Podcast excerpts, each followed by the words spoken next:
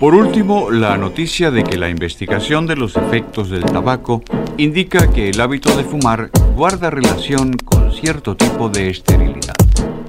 Es probable que el aumento en el consumo de tabaco produzca un aumento de anomalías genéticas en las células espermáticas. Se ha encontrado así que los fumadores demostraban mayores daños en la esperma que los no fumadores, y aunque no fue posible relacionar el grado de anormalidad con el número de cigarrillos consumidos por día, existía evidencia de que la frecuencia de daños a los cromosomas en la sangre de los fumadores estaba determinada por el número y tipo de cigarrillos fumados por día.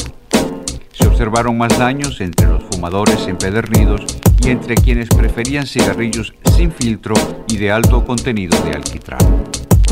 Se cree que quienes fuman entre 20 y 30 cigarrillos diarios sufren grados de anomalías mayores que los no fumadores.